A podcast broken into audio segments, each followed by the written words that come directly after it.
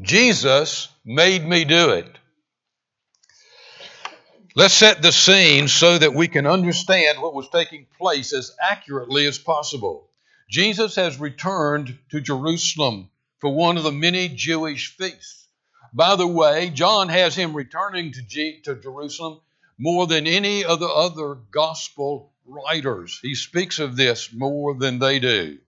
Every time he speaks of Jesus going back to Jerusalem for the feast, for a certain feast, he names the feast except one time, and that is the feast he goes to in John chapter 5. He doesn't tell us what feast. If it was important, he would have told us.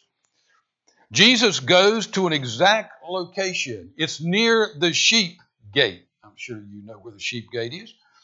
It was a pool called Bethesda. In Aramaic, Bethesda meant house of mercy. That's important there was a mem- there was uh, there's a member of our church here was here at nine o'clock, and he was raised in a children's home. He reminded me of this, and and I knew it, I'd forgotten it. He was raised in a children's home that was started by George Whitefield in Savannah, Georgia. I accused him as being as old as Whitefield too, but that was in the 17 I think it was 1740 that that was started, and he was raised in that home. And the name of it was Bethesda, House of Mercy. What a great name. This pool, this House of Mercy, the reason they called it a house, this pool was surrounded by five covered porches or porta, patios. A colonnade, a, a row of columns supported a roof. In fact, it supported five roofs. If you were looking at this and saw this pool and you didn't see any people there, you just saw it, you would say, What a beautiful place. This must be a resort.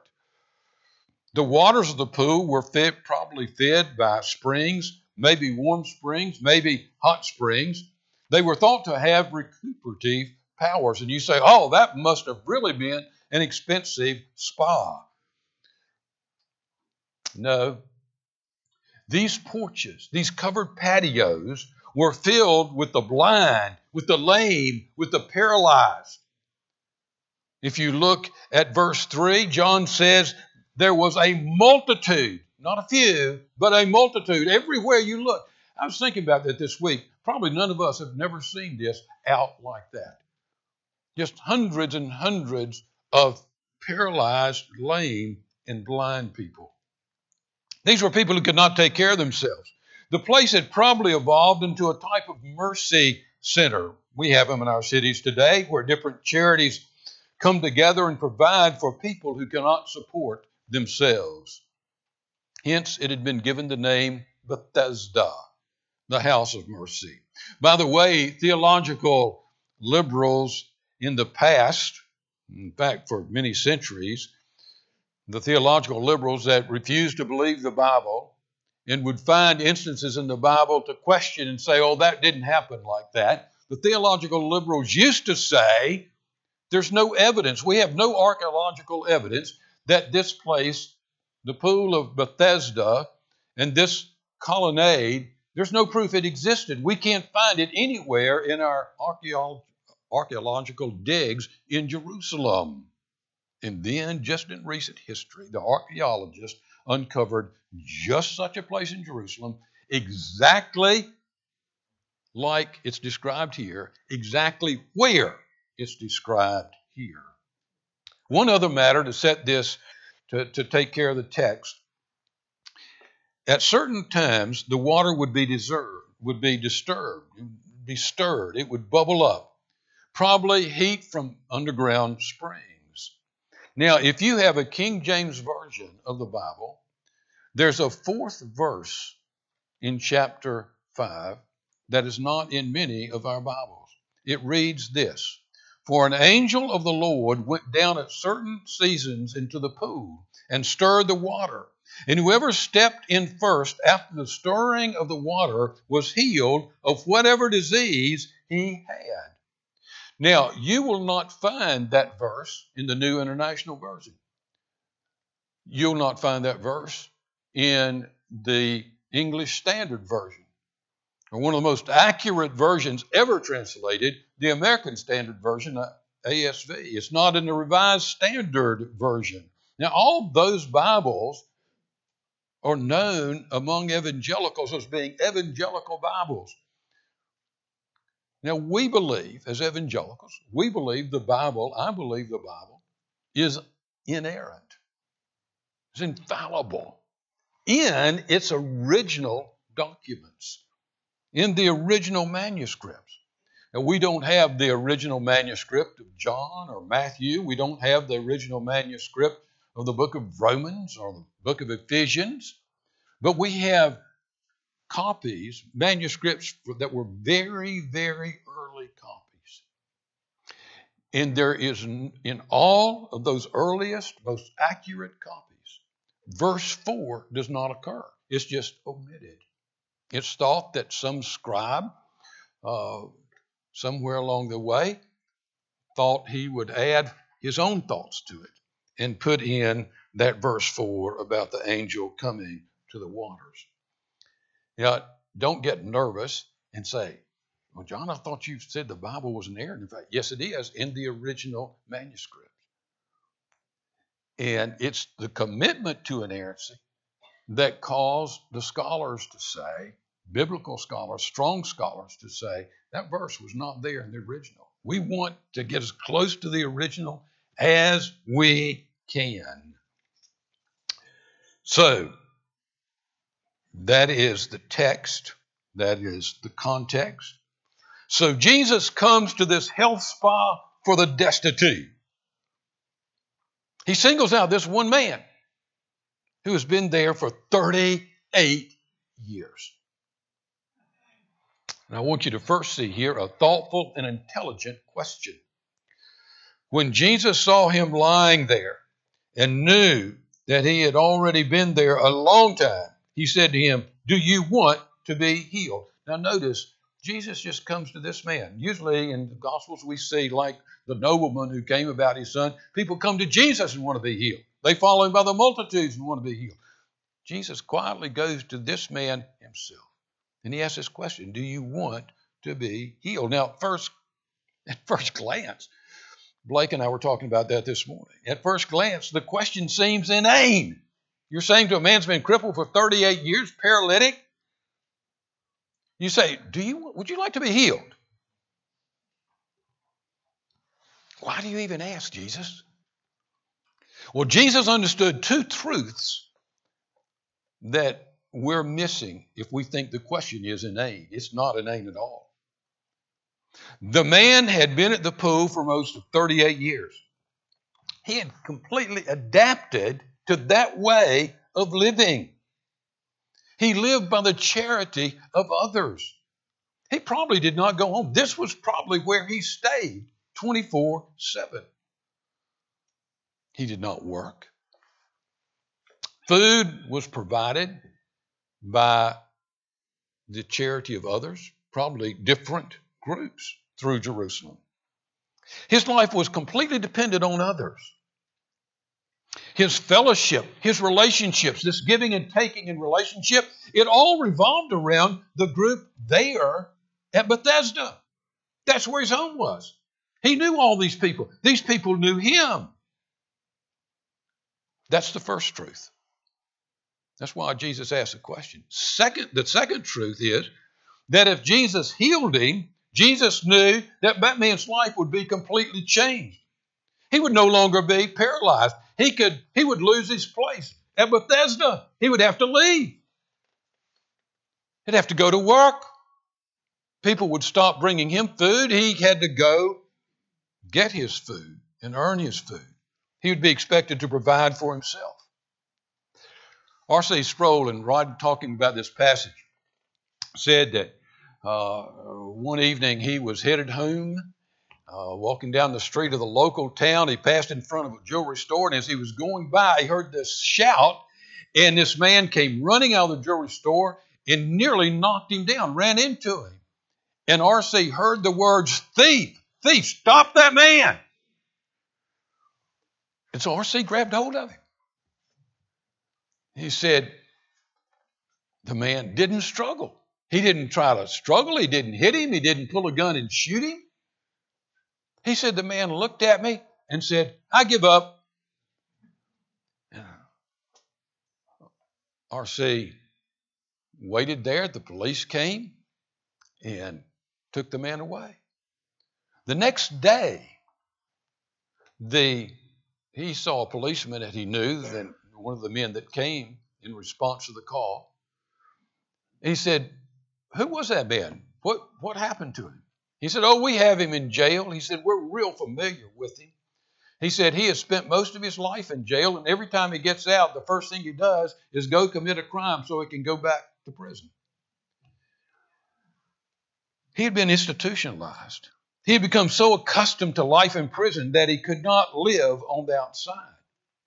That's the reason Jesus asked the question. You really want to get in that water and be made whole? Is that what you're after?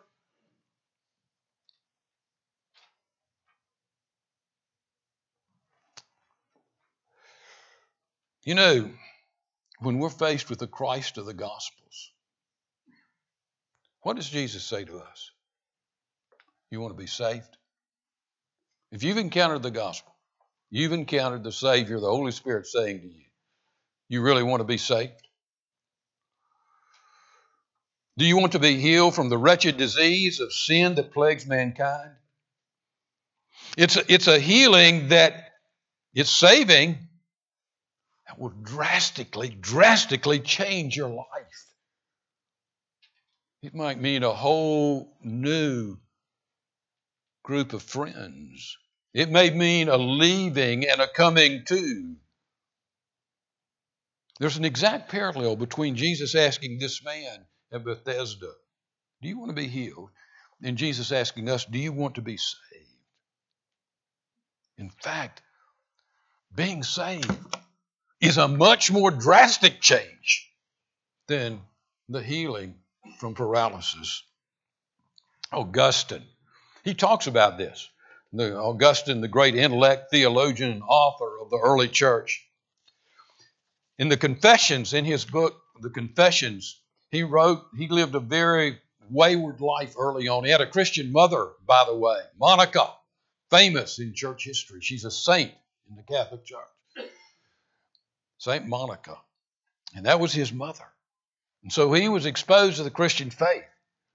And he said in Confessions, he used to pray as a youth, Lord, make me chaste, but not just yet. Make me chaste, but I'm not ready yet. Over and over again, I've heard people had them say to me when confronted by Christ, John, probably someday, probably someday, but not just yet. I don't want to give up the way I'm living. a thoughtful and intelligent question. Secondly, I want you to see a misunderstood offer. A misunderstood offer. Look at verse 7. The sick man answered him, Sir, I have no one to put me into the pool when the water stirred. And while I'm going, another steps down before me. Jesus said to him, Get up, take your bed, and walk. And at once the man was healed. And he took up his bed and walked. And in answer to Jesus' question, the man begins to tell Jesus how he can help him. He didn't say, Yes, I want to be healed. He said, I want to get in the pool, and I can't get into it because when the waters are stirred, people get in front of me. I can't do anything about it. He's looking at Jesus to help him get in the water. He's probably thinking, This man's going to help me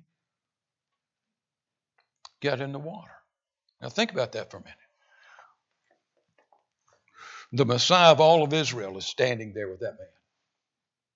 A man who can speak a word, and the paralysis is gone.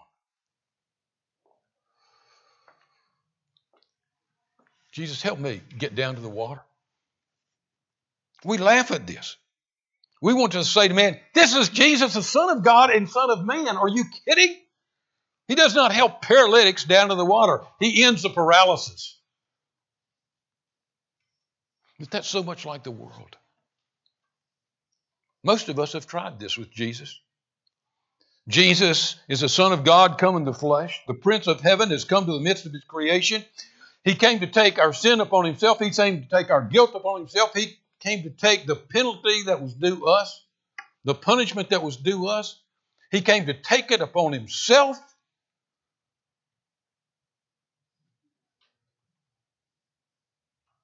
And the world pays no attention to that message. You never hear that message talked about, not from the world. The world comes to Jesus and tells Jesus, here's what you can do for me.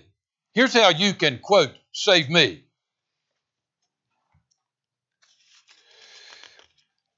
He says, or the world comes and says, I have people call me and they never come to church, show no interest in church, show no interest in the gospel, and they'll call because I know I'm ministering and say, John, I need you to pray for me.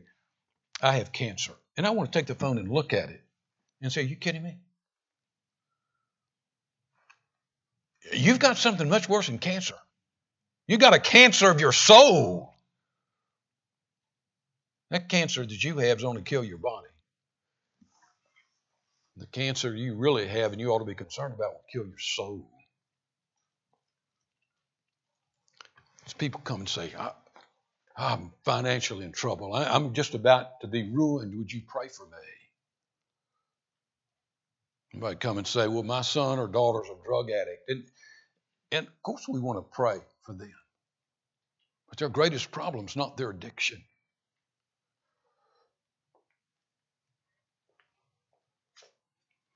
You remember, but that's what the world does. They always request Jesus of something that's lesser than salvation. Remember the four men that brought that paralytic to Jesus? A huge crowd, huge crowd. Such a big crowd, they couldn't get to Jesus, so they tore off the roof where Jesus was and let the man down. It's right in front of Jesus. I think it's one of the most humorous, in a reverent way, the most humorous scenes in all the New Testament. Here's this paralytic. This poor creature is lying in front of Jesus. The four men are looking down from above, knowing what's going to happen. The man's looking up, hoping he knows what's going to happen. And Jesus says, Man, speaking to the man, he says, Man, your sins be forgiven you. And you can just see those four men looking at each other. He didn't get the message of why we came. This man looks up, and what's he want? If you opened him up at that point, he would have been saying, Well, that's disappointing. I want to walk. The guys up there told me I'd come to you and you'd help me walk.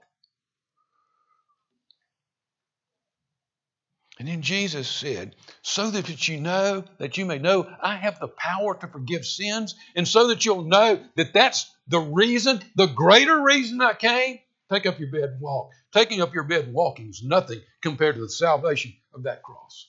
If you're here this morning and you're not a Christian, listen to me about this. Listen to me.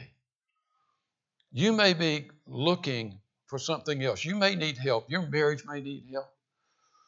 You may have a son or daughter that's addicted. You may be addicted. I'm telling you, the first thing is you go to Jesus and say, Jesus, I'm a sinner, and I want that cross. I want your resurrection. I want you in my life. If I have cancer and I'm going to die, I want you in my life. If I'm going to fight this addiction the rest of my life, I don't care. I want you in my life. I have found that most people in the world, that's in the world, if, there's, if they seek Jesus, they want him to do something far less than save them from their sins. This guy did. A thoughtful and intelligent question. Secondly, a misunderstood offer. Thirdly, a very right answer with a questionable motive. You say, What are you talking about? Well, let's read it. Look at verse 9. Now, that day was a Sabbath. So the Jews said to the man who had been healed, It's a Sabbath, and it's not lawful for you to take up your bed. But he answered them, The man who healed me, the man, that man said to me, Take up your bed and walk. And they asked him, Who's the man who said to you, Take up your bed and walk? Now the man who had been healed did not know who it was, for Jesus had withdrawn, and there was a crowd in that place. Afterward, Jesus found him in the temple and said to him, See, you are well. Sin no more. There's nothing that, that nothing worse will happen to you. The man went away and told the Jews, that's the religious leaders, that it was Jesus who had healed him. So John uses this miracle to introduce, you got it? To introduce the hostility of the Pharisees and Sanhedrin to Jesus. It was coming into full blossom. But we shall save that to next week. Go back to this man. Jesus had commanded the man to take up his bed and walk. And that's what the man did. The religious leaders immediately, he walks out of Bethesda, he's walking, he's carrying his bed. The religious leaders immediately accuse the man and say, What are you doing? You're breaking Sabbath law. The rabbinical law was strict about what you could carry on the Sabbath. Here's this man. He walks out of Bethesda. There's hundreds, hundreds of people all around, and he's carrying his bed. And so these religious leaders are standing there and say, What are you doing? Are you crazy? Do you see anyone else carrying the bed? Do you see anyone carrying urns or carrying heavy stuff? It's a Sabbath, man. It's a Sabbath. He's classic. He does what we always do. He blames somebody else. He says, Look, I'm just obeying the guy who healed me. He said, Take up my bed and walk. I'm taking up his bed. You think I'm going to walk and just leave my bed? He told me to take my bed. And they said, Well, who healed you? He said, I don't know. I know the man was being honest. I think Jesus was by himself at Bethesda. They may not have been, his disciples may not have been with him at this feast. There's no mention of them in this fifth chapter. It's very obviously that he was being stealthful. He came to the man, the man didn't come seeking him. Jesus didn't have an entourage. He comes to the man. You know, man doesn't know who he is. He may have known the name of Jesus, but this is some guy that just walked up to him.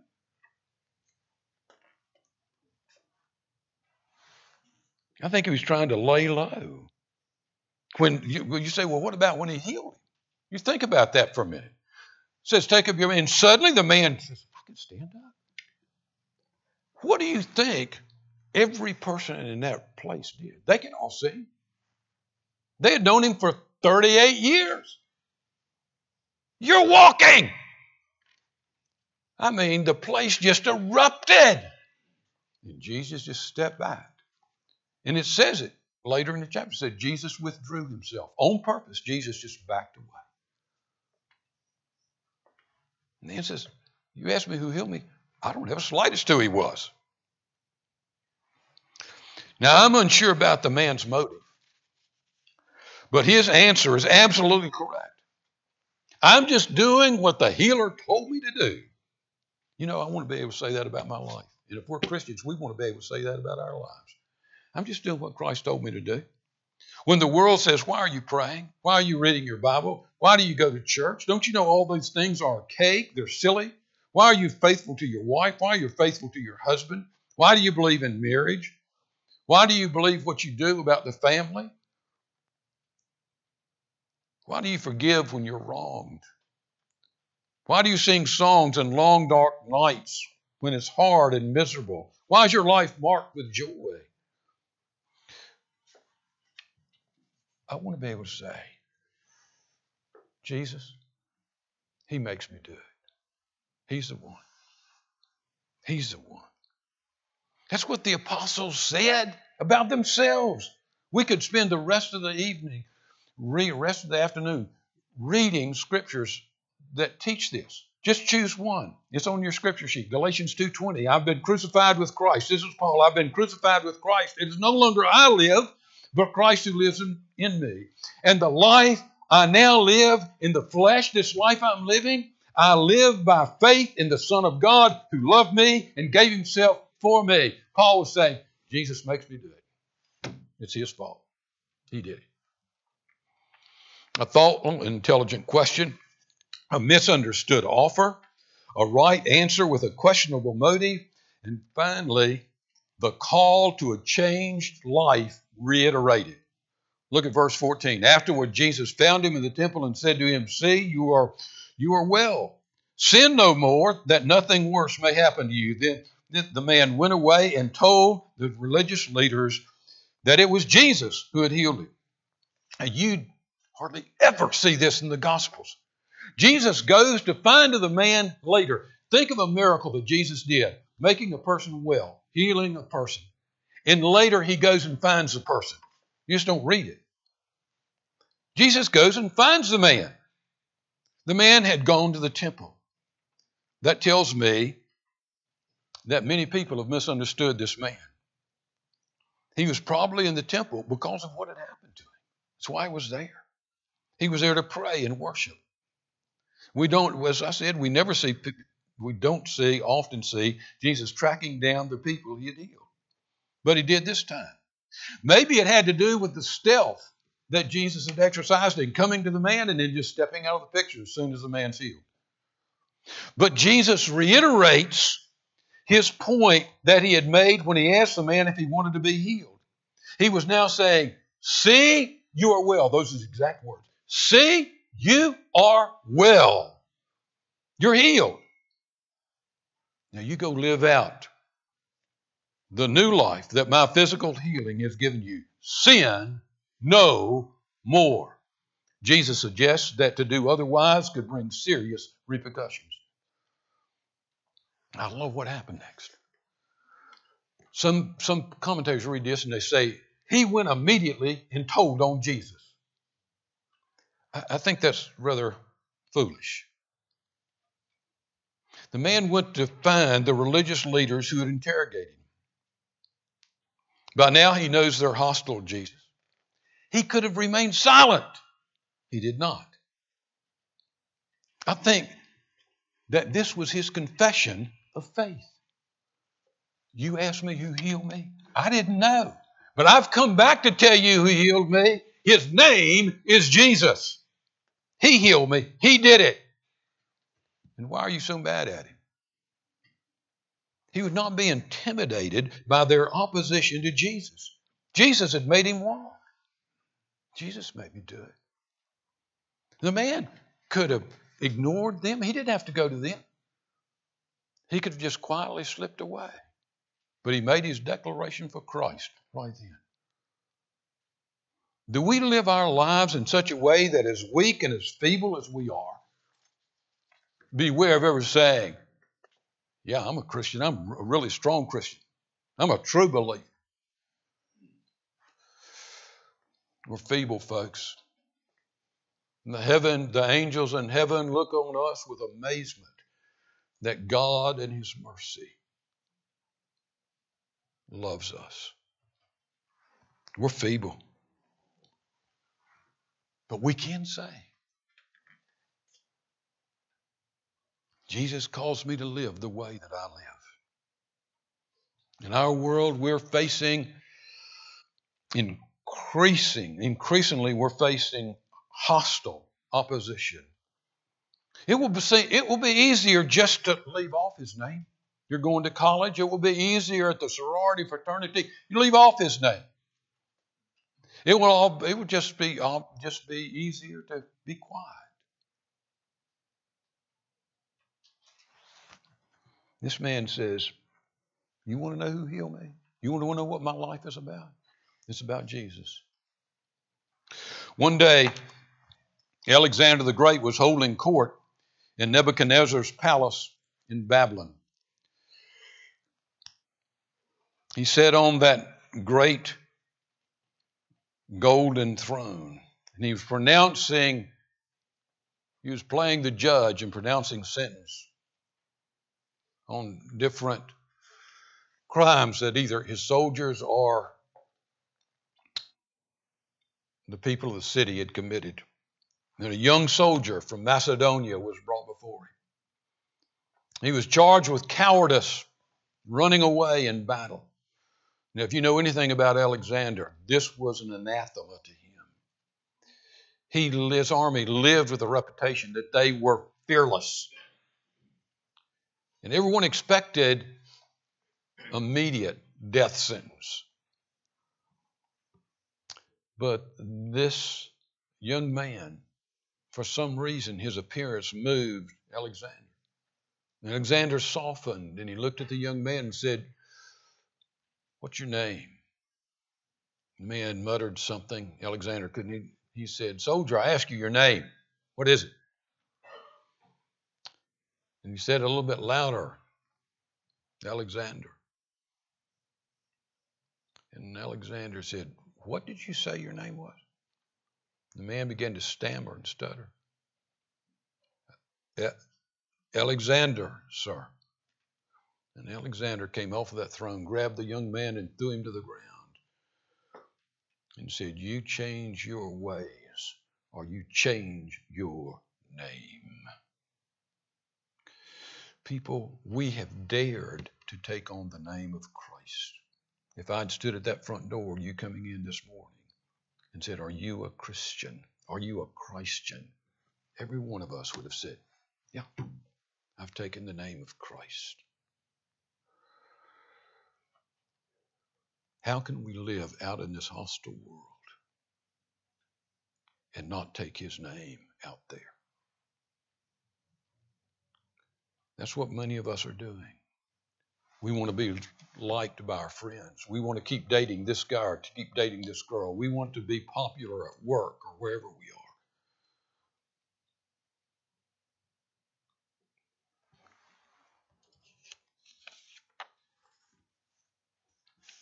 We can learn something from this man. Jesus is your name. You heal me. And he goes to the hostile folks and he says, You want to know who healed me? His name is Jesus.